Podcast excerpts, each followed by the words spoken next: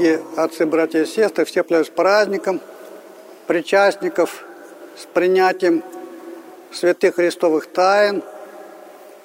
У нас сегодня, как и в любой другой день, совершается память многих святых. Сегодня мы совершали память Афанасия Афонского, преподобного, который для Афона и для Греции, собственно, значит, так же много, как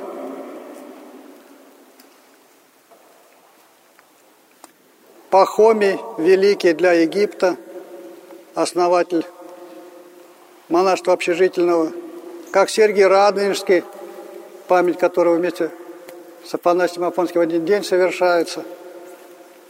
Вот. Начальник целого движения монашеского на Руси Сергий Радонежский. Вот также и общительное монашество на Афоне во многом пошло через Афанасия Великого. Но сегодня совершается еще память Сесоя Великого. Слово «великий» у нас так просто в церкви никому не давали. Сесой был великий подвижник, аскет египетский. И, например, после причастия он до 70 дней не вкушал никакой пищи, храня благодать святого причастия.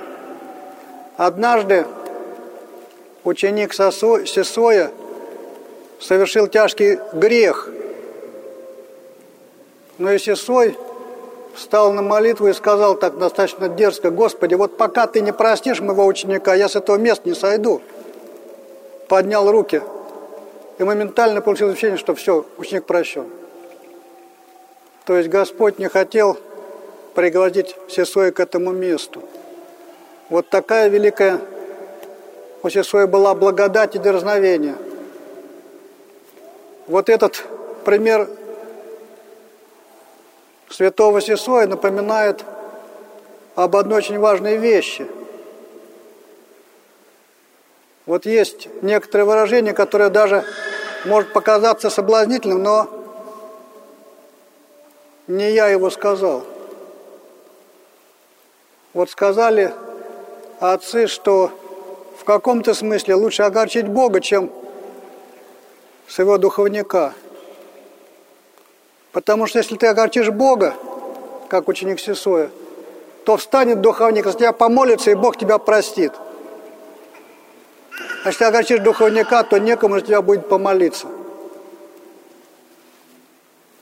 Слово, конечно, сильное, и в нем есть правда. Но, конечно, не последняя правда, потому что нельзя слушать кого-то больше, чем Бога, даже если это твой духовный отец – вот у нас сейчас в нашей метрополии серьезное искушение. То есть один священник, он вышел из послушания церкви. Понятно, у него есть духовные чады, которые за ним шли, которых он привел к Богу как-то, ну, или которые пришли через него к Богу.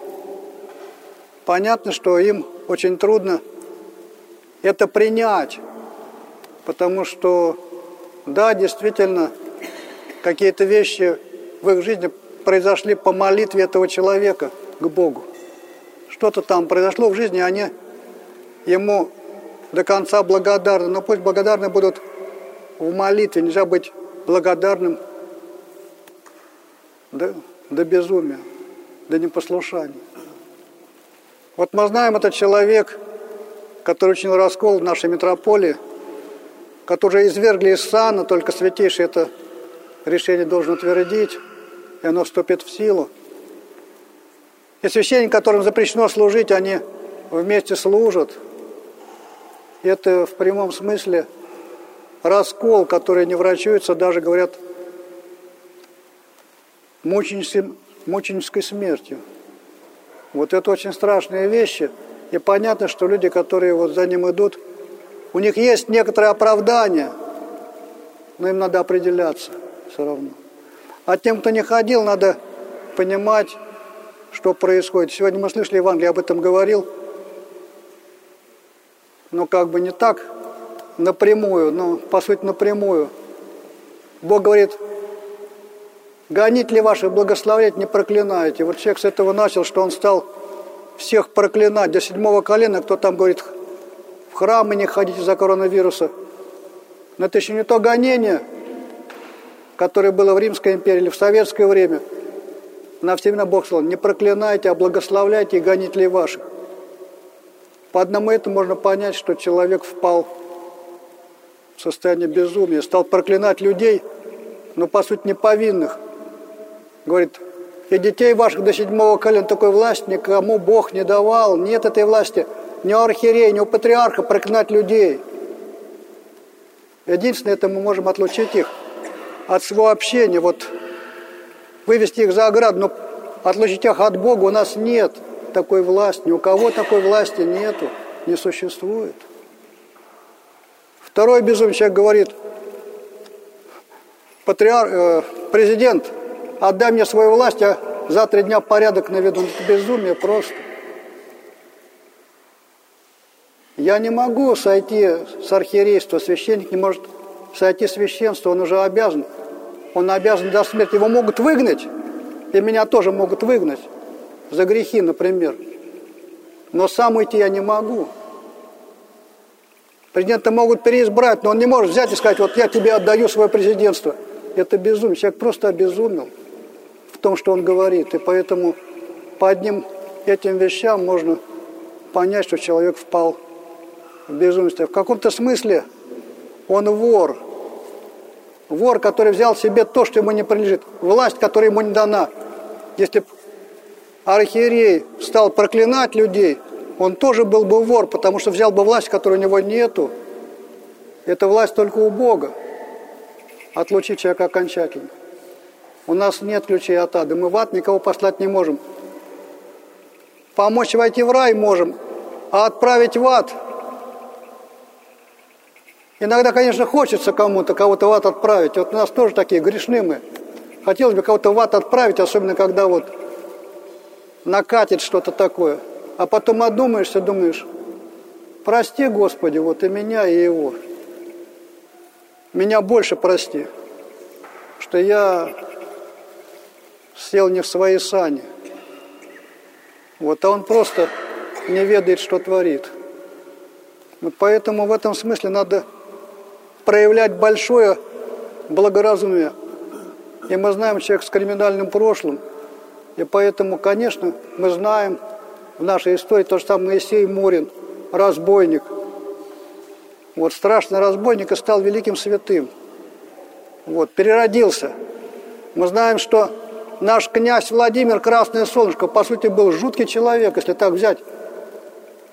Идолопоклонник, убийство, по сути, брата, братоубийца и так далее. То есть страшные вещи. А потом стал, переродился в купели крещения. А этот человек, видимо, не переродился, как был вором, так вором и остался.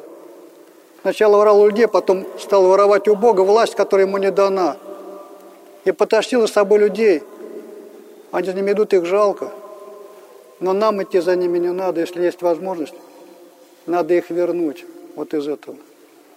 Это только кажется, это вещи такие вот так себе. Это вещи самые серьезные, это вещи о будущей участи. Вот поэтому к этому надо относиться с благоразумием, с осторожностью. А этому человеку, так же, как и всем его последним, желать спасения, чтобы они обратились и встали на путь покаяния, вернулись в лоно Святой Церкви. Вот об этом хотел предупредить, потому что это происходит недалеко от нас. Сел на машину и там, и уже там. Поэтому будьте осторожны, благоразумны. Если кто-то заблуждается из ваших ближних, ну, вправьте ему мозги. Вот, верните на путь спасения.